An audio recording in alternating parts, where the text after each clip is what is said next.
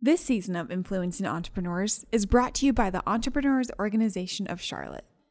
EO Charlotte is part of the world's premier network of successful entrepreneurs, embracing the unique qualities of the entrepreneur desire to build, extreme achievement, quest for new experiences. EO opens a new world for peers to learn from and inspire each other, leading tremendous business successes and a richer personal life. EO Charlotte, where entrepreneurs belong. Coming up on Influencing Entrepreneurs. When you have a dog that like is is so excited to come to a place that you're also excited to come to, that to me is the most exciting and fulfilling thing that I can create something that has such a meaningful impact in people's lives in such a fun way. After years of teaching entrepreneurship and consulting with multiple companies, I realized that when business leaders share stories of not only their successes but their mistakes, it had a huge impact in the classroom. So I thought, why not document those stories? On this episode of Influencing Entrepreneurs, we'll hear from Meggie Williams, the owner and founder of Skiptown, a first of its kind full service dog bar and park. I'm Casimir Ward, and this is Influencing Entrepreneurs. I, I, got to be honest, I want to just ask the, the simple question How does one make a career out of playing with puppies all day long? A lucky person does. A lucky person does. We are fortunate enough to be in a world where um, dogs are family. People um, see their pets as kids, and to be able to have a business that supports um, not just pets, dogs, cats, but people's um, pet people's lifestyles is, I feel very fortunate. But even on top of that, I'll be honest, uh, I love my kids, I love my pets. I don't like anybody else's. You love everyone's. How do you make that? How do you turn that into bringing them all together and build a business off of that? Yeah, so what we found is that it's not just um, dogs that like socialization, it's people that like to socialize with other people and other people's dogs. Um, and so Skip Town, which is our company, is, was built to create high end social experiences for pups and their people. Um, and what we found is we've been really able to double down on community. The dog community, the dogs have all their friends, they get to hang out and play at Skiptown, and the people have their friends. And then you have the cross communities between the two. So it makes it a really fun experience for, for people who um, were pets of their life and, and they want to be around them, and, and for the dogs. Um, Even with Skiptown, which, you know, we, we got to get back to how it started right in the middle of COVID. But you, it's hard to just open a business and it starts working. Does this start off as dog sitting? Does this start as dog walking? Where, you know, at what point do you realize that you can actually bring some income in from playing with puppies? And I don't mean to break it down so easy, but that's the dream. well, I knew there was there was an opportunity because my husband and I have two dogs, and we had very busy schedules before I started this company, and we could not find services that we felt really accommodated the modern lifestyle, the modern pet parent lifestyle. Um, over 70% of US households have a dog. There are more dogs than kids in the United States. Um, people have busy schedules and they're looking to make sure that their dogs are happy and healthy while they're away um, at work or away from the home. And you know what we found was that the, the pet care industry just hasn't evolved like everything else in our lives. So when I started this company in 2016, I originally started it as a dog walking company. Um, and where we really found our differentiation was the first time that I walked into our first client's home, um, I was the first dog walker. I knew that it was about trust. More than anything else, I knew that what we were doing beyond the pet care, beyond the taking a dog out to go to the bathroom. It was about selling trust. Um, and that has been our uh, thesis since the very beginning, um, was to be worthy of the trust that we seek. And we do that um, in very specific ways. We do that with the team that we um, train and we employ. We do that with the processes that we set up to kind of guarantee that quality control. Um, and we do that with the technology that we've invested in. And all of those things together create this unparalleled experience that pets and their parents don't have access to right now. Um, let me let's talk about trust because I, I love that you know that that's what you're selling, almost more than daycare for for your canine. That, that trust is what you're selling. When do you realize the trust is what you're selling? Because early on, you're just trying to bring revenue in with a dog walking service, right? You're you you're very capable with your skills. You're like, I know how to, t- you know, I, I know this is my space. But when is that aha moment that walking the dog just happens to be something I'm doing right now?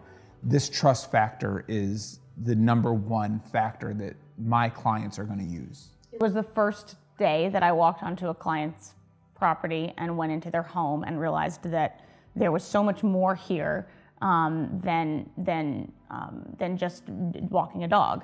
Um, there was a connection and love and trust, and um, there was a need there that I knew wasn't being met in you know outside in the broader market. So, building off of that, how do you sell trust? Because the last thing any of us do is believe the person that says, trust me, you know, especially when you're trying to, to sell them something. How do you convey that trust amongst your clients? Um, so, I think it's a game of repetition. I think it's showing yourself as trustworthy not one time, but every time. Um, it's showing that when um, you know, if things don't go the way you wanted them to go, that you, as a as a provider, take ownership over that, um, and that you you fix those things. Um, it's about investing in the tools and the systems and the processes and the people that are going to continue to show that as an organization, as a company, we stand for trust that comes from a, a deeper sense and level of integrity one of our um, core values is is um, is integrity. That's one of the six core values that we have as a company, and it's because um, it's because trust is such a critical component to what we do. So I want to talk about how dog walking service to you know a, a brick and mortar store, but what was your background before this? Who was Meggie before Skiptown? Meggie before Skiptown, I, I went to UNC Chapel Hill. I graduated in 2010. Um, I came down from New Jersey, so that's where I'm originally from. Fell in love with North Carolina. Um, went back to New York, so went back to the Northeast after I graduated, and I worked for IBM as a business consultant. So I worked in the financial services industry. I was lucky enough to be a part of um, the Watson Analytics. So if, if you're familiar with um, uh, when Watson was doing, you know, Jeopardy, so the yes. predictive analytics. So I was on the on the team to help pilot Watson Analytics at the first commercial bank. So I got to really understand business in a lot of different ways. Predictive analytics, which actually has you know root, definite, definite roots in what we do now with all of the routing and, and understanding, kind of anticipating people's needs um, based on the services that they use and, and uh, the preferences of, of our clients and, and our, our clients' pets. And um, so I started at IBM, and then uh, my husband and I got married, and we took, uh, we're avid travelers, and we saved up for a year and a half, and we took nine months off, and we backpacked around the world. So after we came back from that trip, we decided we wanted to, um, you know, start somewhere new. So we. So I, I got to stop you right there. You stop your job for nine months. You get up. You just I've got to get out. We, we all talk about this. I, will be honest, I mean, probably five times this week getting up ready for work. I thought, let's just head out of the country what what we all have the idea to do it.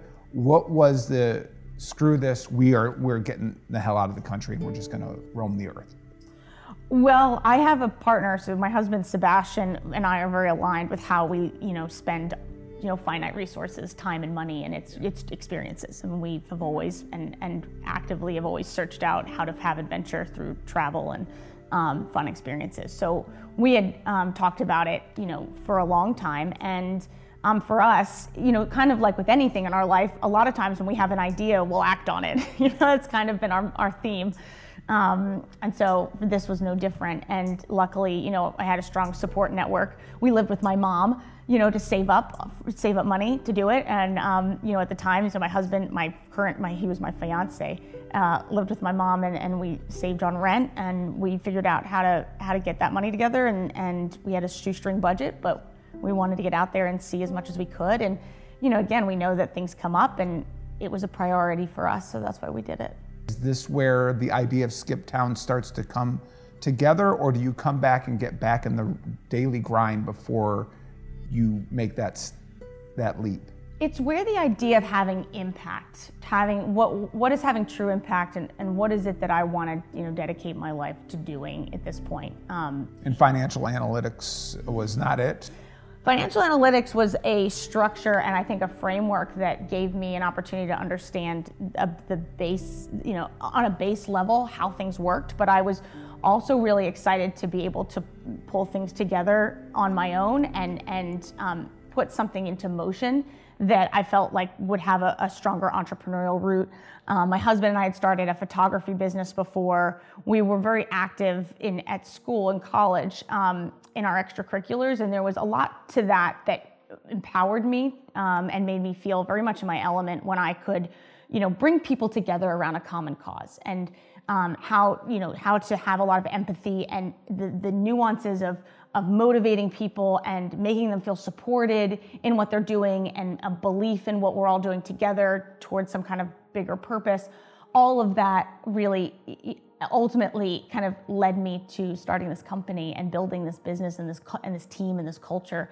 Um, and it's it's absolutely the most wonderful thing that I've ever done with my life. So so you you have this fire or passion in your heart you come back, you don't start Skip Town immediately, but you do, as you mentioned earlier, you begin to do dog walking.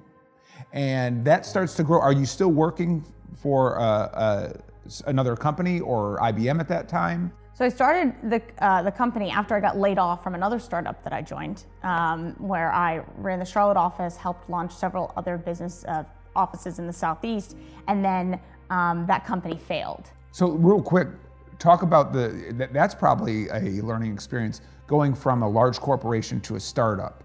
What do you learn in that that period of time of the startup that really puts you on your startup trend?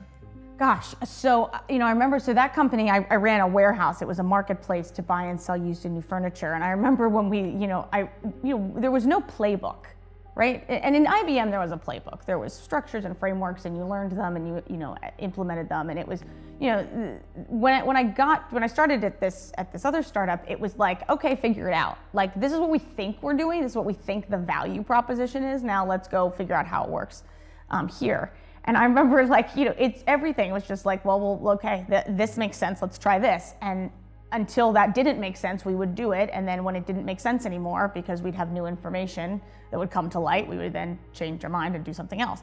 And that taught me a lot. It taught me how to make decisions quickly. It taught me the importance of data. And you know, we had I'd done that at a different level at IBM, but at, at, at a startup, knowing what questions to ask and, and what are the right questions is everything. And it became a big part of how I operated that we would always hypothesize what do we think is going to happen because the real learning we found was in the difference between what we thought would happen and what actually did happen. And so getting ourselves into a routine of measuring that, being like, okay, well, what happened and how does it compare or contrast against what we thought would happen, that's where the real nuance was. So, in a lot of ways, failure became um, success because when things didn't work out, it was like, well, great, what are we going to learn from that? And we clearly didn't know something that we thought we knew. Now, what are, what are we going to do different? Well, it's funny because I find with a lot of corporations where they, they, they could thrive from an entrepreneurial mindset, they have tons of data, more data than any small company could ever have. But they can't ask questions and they can't make decisions. They just have resources, but they can't connect all those dots. So now here you are with less data asking questions to get more information, making decisions based off of that. Uh, you that company, as a lot of startups, don't work out. Now you're in on your own, walking dogs. How long are you just walking dogs until it becomes what Skiptown is today?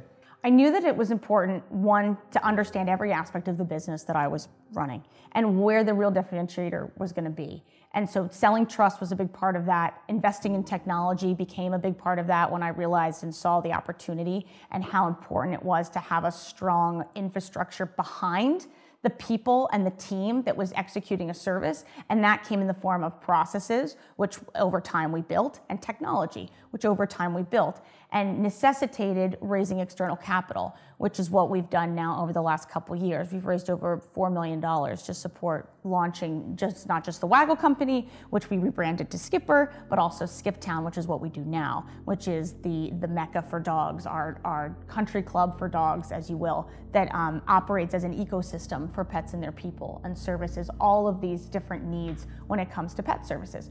Um, and data was always a core part of that, and product market fit, and, and searching for product market fit, and understanding what that looks like.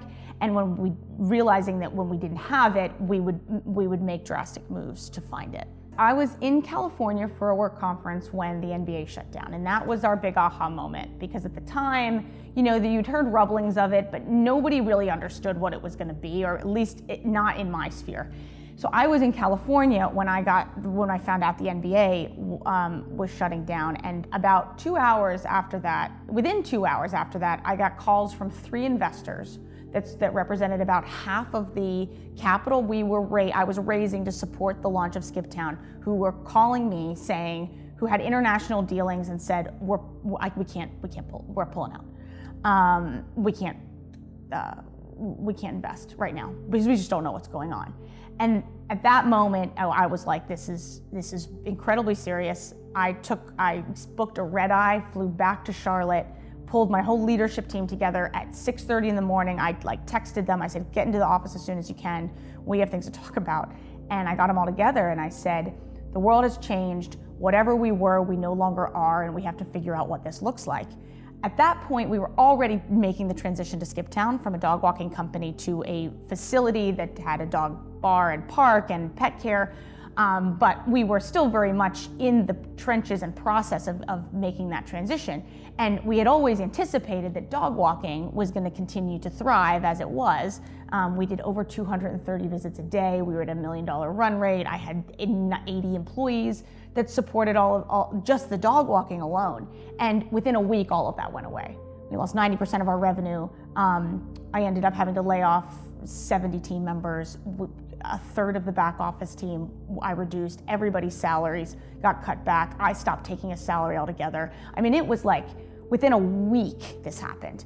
Um, and that's what, you know, though, that was the moment when we went from a peacetime to wartime. And I see that and I think about this all the time when it was like, all of a sudden, when it was, there was an existential external crisis happening and everything had to focus on surviving that. And what was that key to survival? Because now you have all you, you know you everything from dog walking to that. Where do you hone in on? Because this isn't the end of the story. This is where you eventually kind of have your second coming. Uh, yeah, I mean, it was about it, it became about cutting costs, honing in on critical path work, and then disregarding everything else and rallying the team around that. Um, that was everything. And, and pushing toward launching Skiptown, which we were um, going to go under construction the next month. So we were planning on going into construction in April to launch in August, and the pandemic hits, and we just have no idea what world we're going to find ourselves in. Um, or if we can even construct, or how that's going to work, or even if we do, can we open? Um, and so the way that it, it, you know worked out is we navigated it. We we focused on that critical path work. Luckily, the construction continued on schedule. Um, we were able to open in August. We were able to hire and train the team prior to that to get them on board. We were so, able to open safely because of COVID. So, so you open in August with that. But you, one thing you said that has me like my wheels turning. You had to disregard everything else. What are some of the things that you had to disregard that you were like, why the heck are we doing this in the first place? These were distractions that we just we were never forced to walk away from a lot of it is that. I mean, you you know, when you're in a peacetime scenario, you can take very creative, broad brushstrokes. You can experiment. Um, time is on your side. Sometimes even money is on your side. And this became like anything that wasn't driving to the one goal of getting Skiptown launched had to go. And it was just a ruthless. Um, well, so, well, so we cut back on we cut back on all major expenses. So first we looked at Skiptown itself and said, what do we need to make Skiptown actually work? And we value engineered. I mean, we took out three, four hundred thousand dollars out of the budget immediately.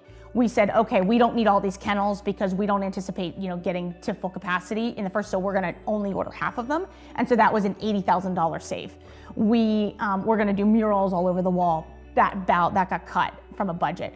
Um, we looked at we looked at our dog walking and we said, okay, what are we going to do here? And we restricted the radius tightly um, with who we were going to offer services to because everything was an expense and it was it, what was going to keep us alive to be able to get to opening Skiptown and, and bring Skiptown to the world, which we knew and believed was the real product market fit and the real value proposition that we had been building toward. And so everything was about getting us there.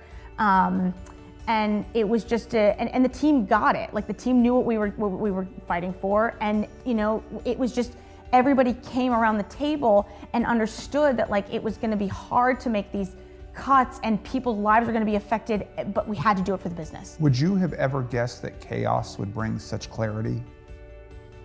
I think running a startup every day, chaos brings clarity.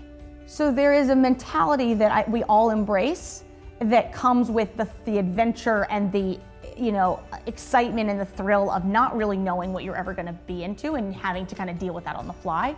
I think we were trained for that. We were ready for that. We had never had such um, such a, a moment of fallout like like the pandemic was, but I do think that there was in our bones an ability to react quickly and not be scared, not use fear as a reason to not move forward or or to kind of withdraw within ourselves, but to but to but to decide and to pioneer and to make decisions that were ultimately going to be the you know the decisions that kept us alive.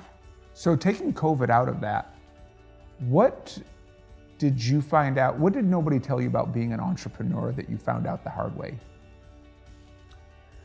That I would have a moment every day where I would say to myself, I don't know what I'm doing. And it took me a long time to be comfortable being uncomfortable, right? And to be comfortable in that kind of stasis of just being like, well, I don't, I've never done this, I don't know what to do here. But that was never the end of that thought. It was like, okay, let's figure out what to do. And so being very resourceful about figuring out what the next step and decision should be and learning from those decisions has been everything. And um, I love that part of this job. I mean, that's what keeps me going is that that like constant, it's just that feeling of growth all the time. And that problems that, you know, things that I didn't understand I, you know, we've moved on to different things I don't understand. And it's great. I mean, it just kind of continues to, to build up. And um, yeah, that's the. Is there that decision you look back on, you're like, what was I thinking? Does it, does it that clouds your mem, you know, clouds your judgment like, I don't know what I'm doing. I'm making it work, but man, I hope, I, I'm glad nobody saw that on TV. I remember, so when my husband and I were in, in, Waggle Company together, we were the two dog walkers, and at the time, I knew it was all about trust, and I had, I did not know how to build a scalable process that supported delivering that trust through any other provider but myself, right? I knew if I did the job, I knew I was going to get it done right. But it was about how do you figure out how to bring a team together so that that team can execute that. And before I had figured that out, I remember Sebastian and I would get in the car at six in the morning. We would have packed coolers for the whole day and we would go out from six in the morning, we'd come back 11 at night, and we would do visits back to back to back. I remember Christmas. Um, we didn't spend Christmas together. We didn't spend Christmas Eve, New Year's, because we had we were at clients' homes. And I remember he brought me he brought me McDonald's to a parking lot on Christmas Eve so that we could eat dinner and then go do different like go do visits from there. And it was those moments where you know it, you know having to have to live through that is what it took for us to learn and, and, get to where we are now. But looking back on it, there's obviously learnings that you can have quicker now that you you know have been through it. Where some of that uncomfortableness also what made you happy. I think that uncomfortable being being uncomfortable all the time but learning quickly is different than being uncomfortable and being stuck in the same problem. Exactly. And so, to some extent, it took a long time for me to figure out how to hire and train and, and empower a team to be able to, to take on the responsibilities that we, you know, and, the, and to fulfill the expectations that as a company we were living, our, we were living toward. Um, and so, I, but yes, I, you, you know, and now we make, and now we move faster. And so now when we realize, hey, this isn't working the way it should, we need to grow out of this, we do those things faster. So you, you're teaching the Meggie way on how to build trust. And and that's not just learning, you know, uh, how to take care of pets and how, how to, to, uh, to, to manage the business, but you're really trying to purvey everything in your core values of trust us, we'll take care of your pets, and they're our family too. Where does this take you in the next five years? Um, this takes us everywhere. So, our goal is to be the first nationally recognized company in the pet service and social experience industry. We want to pioneer this ecosystem model that gives people the opportunity to really um, not only conveniently be able to have um, a, a, pet parent lifestyle for, for them and for their pets, but to make it more fun too. Um, and we're doing it in a way that uh, allows our team to be able to get involved in all of these services at the same time and really delivers a quality service and a product that doesn't exist on the market. And we know this because we've done the research and we've traveled all the places and we've seen all we've seen these things and we know that there is a need here that's not being filled and we are coming to fill it. So I, I do want to peel back one thing, okay? A lot of what you're saying, um, I'm all on board. I'm understanding at the entrepreneurial level, level where you're at the uh, data analytics, building out your core values. What's what drives that passion though? I mean, I got to be honest. Just the thought of I'm in a room full of dogs and their tails are wagging would make me happy every day. You know, taking all of that jargon out, what what keeps you showing up every day? What warms your heart? What you know? What when you're away from this makes you miss it?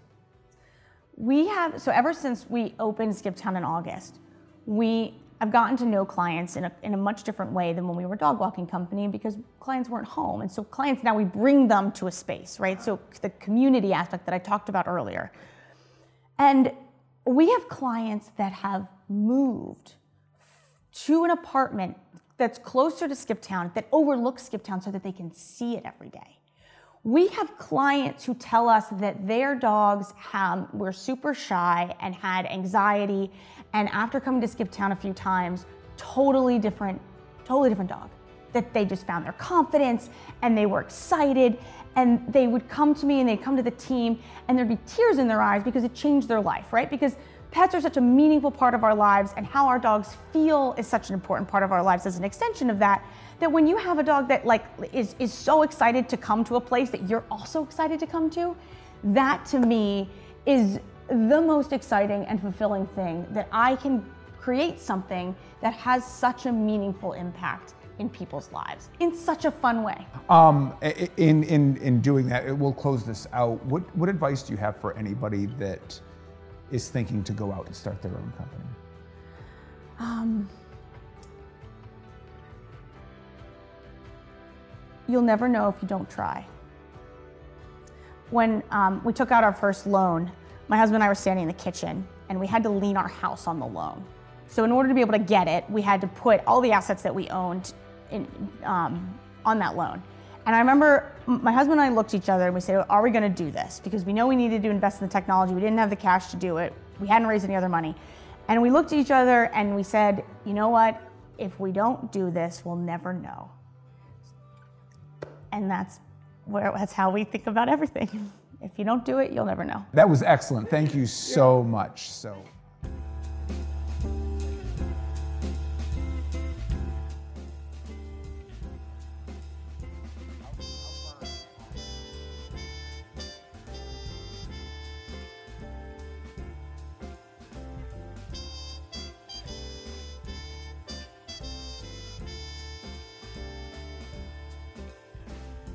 Thanks for watching. Make sure to subscribe to our YouTube channel at youtube.com slash Education or visit CasimirWard.com to catch up on previous episodes. And be sure to be on the lookout for our next episode featuring Garrett Tichy, the owner and founder of Hygge Co-working, a co-working space in Charlotte, North Carolina.